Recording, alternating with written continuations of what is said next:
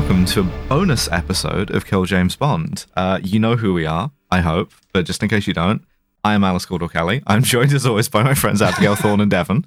Bonjour. I- Yeah. if you don't know who I am at this point, that's on you. Yeah, yeah. So, so I've I've transitioned us from Again? Force femmed us. yeah. I have force femmed you because Again? we've uh, we've been ma- I've been making you watch movies about sad European men, and now we've gotten into the arc where I make you watch movies about sad European women. hmm And so I, I picked out something that I've been saving for a long time, Jean-Luc Godard's fourth movie, Vivre sa vie. Um, and I don't really have a, like a favorite film because my, my brain doesn't work like that. But if you put a gun to my head and said, stop saying films, say one film only, um, like it would be this, right? This would be my, my favorite film. And I, I'm really nervous about this episode because I've kind of established myself over the course of doing this podcast as like Ms. Film Studies. There is a lot of film studies in this. This is a film studies ass movie, and I, I want to do it justice. Uh, and I I don't know. There's there's a lot there, and I don't know if I'm I'm equal to the task. But I'm glad that I have my two friends to help me out with this. This this is one of those movies where you watch it and you're immediately taken over by, oh, I'm watching a movie here. I've got like a, a thing going on. I need to pay full attention to this and think about what I'm being shown. And there's been a lot of writing about this film. I don't know how firmly I think I have anything new to say. People but are interested in hearing us talk about it. I think. exactly. Yeah, it was all right. yeah, it's fine. Let's bang it in it. That's all right. It's kind of drags in places, but it's okay. I don't get it. if you saw Stella Artois adverts, which I know is is uh, as a sort of northerner as Abby's uh, way of interacting with media preeminently, Mhm, Yep. th- they had this The thing. in standard sort of order like, when I used to work in the pub was two pints of Stella and a Pinot Grigio with ice.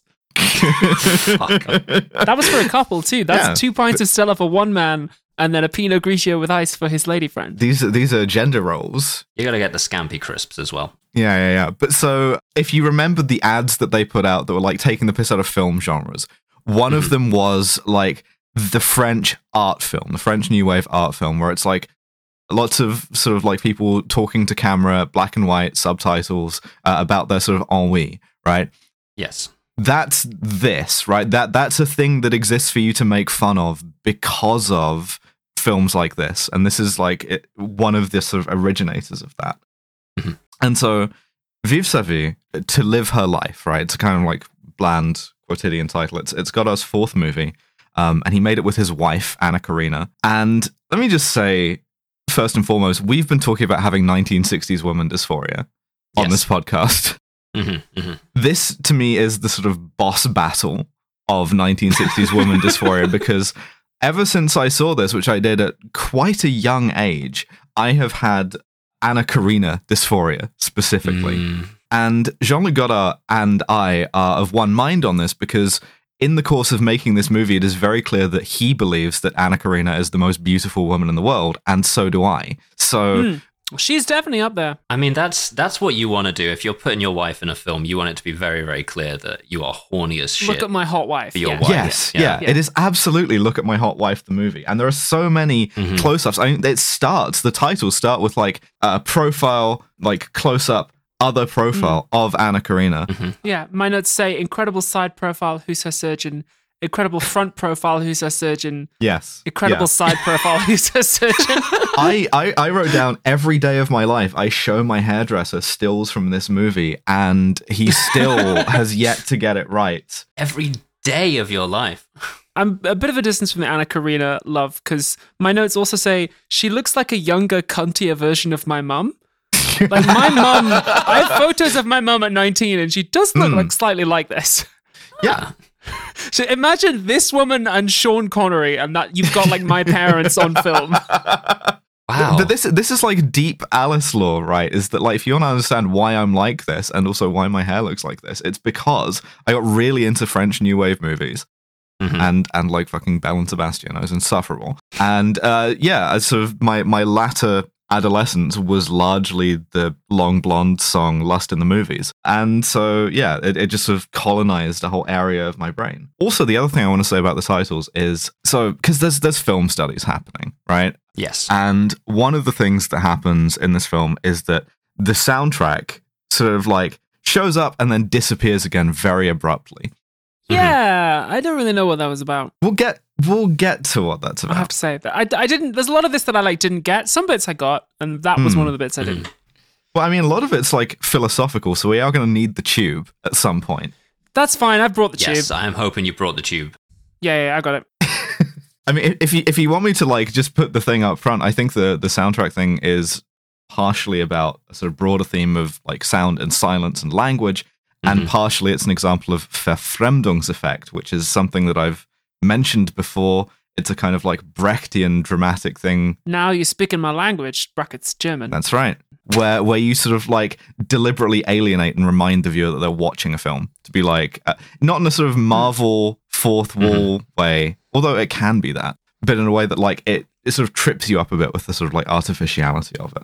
Yeah, I, I mean, I, I really like it. I like that there's no soundtrack for a lot of it because this is supposed to be just like chapters from a person's life. It's, it's Hmm. cinema verite. It's very, Yes. it's the soundtrack isn't there unless it has something specific that it wants to communicate.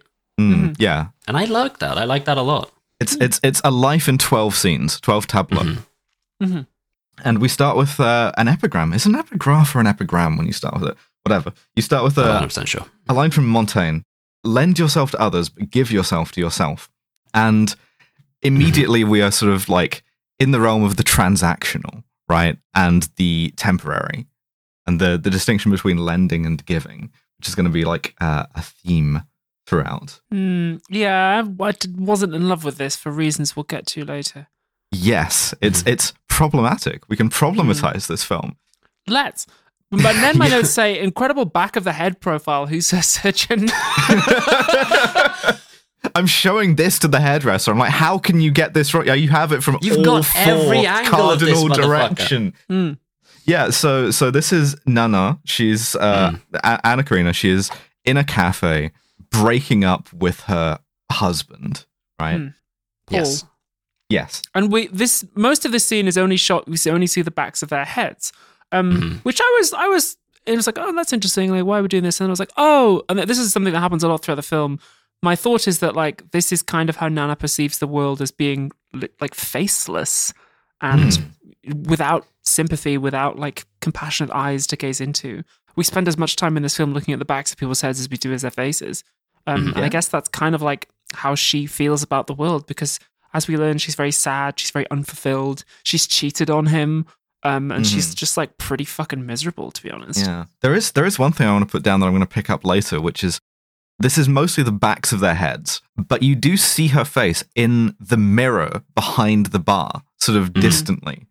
Hmm. and I, I will come back to that later. But yeah, I think two things happening here. First is, uh, as you say, this is sort of like the alienation with that she has, but it's also got her kind of like trying to experiment with how you would shoot a conversation, right? Where Mhm. ordinarily you would do like shot, reverse shot, shot, and instead of doing that, he will just do the back of the head and like sort of pan across Hmm. and so much of this stuff, like the soundtrack or like, you know, the cinematography like that, it feels wrong and it's wrong on purpose. Hmm. And this this is one of the things where like if you're if you're watching this sort of inattentively, you think, Oh, this is this guy's a fucking idiot. He doesn't know how to make a movie. yeah. Yeah, she's not in frame. dude. You got to point the camera at someone's face. You can't, dipshit. you can't see the person she's talking to, mate. You can only see her back of her head and the front of her face. It's Yeah, ridiculous. you've only got Yeah, the yeah. soundtrack keeps Yeah. cutting out. Yeah. What's going on? Well, now, that's quite enough of that. If you want to hear the rest of this high stakes, analytical, brain champion episode, you are going to have to go to patreon.com slash killjamesbond, all one word, and sign up today for just £5 a month.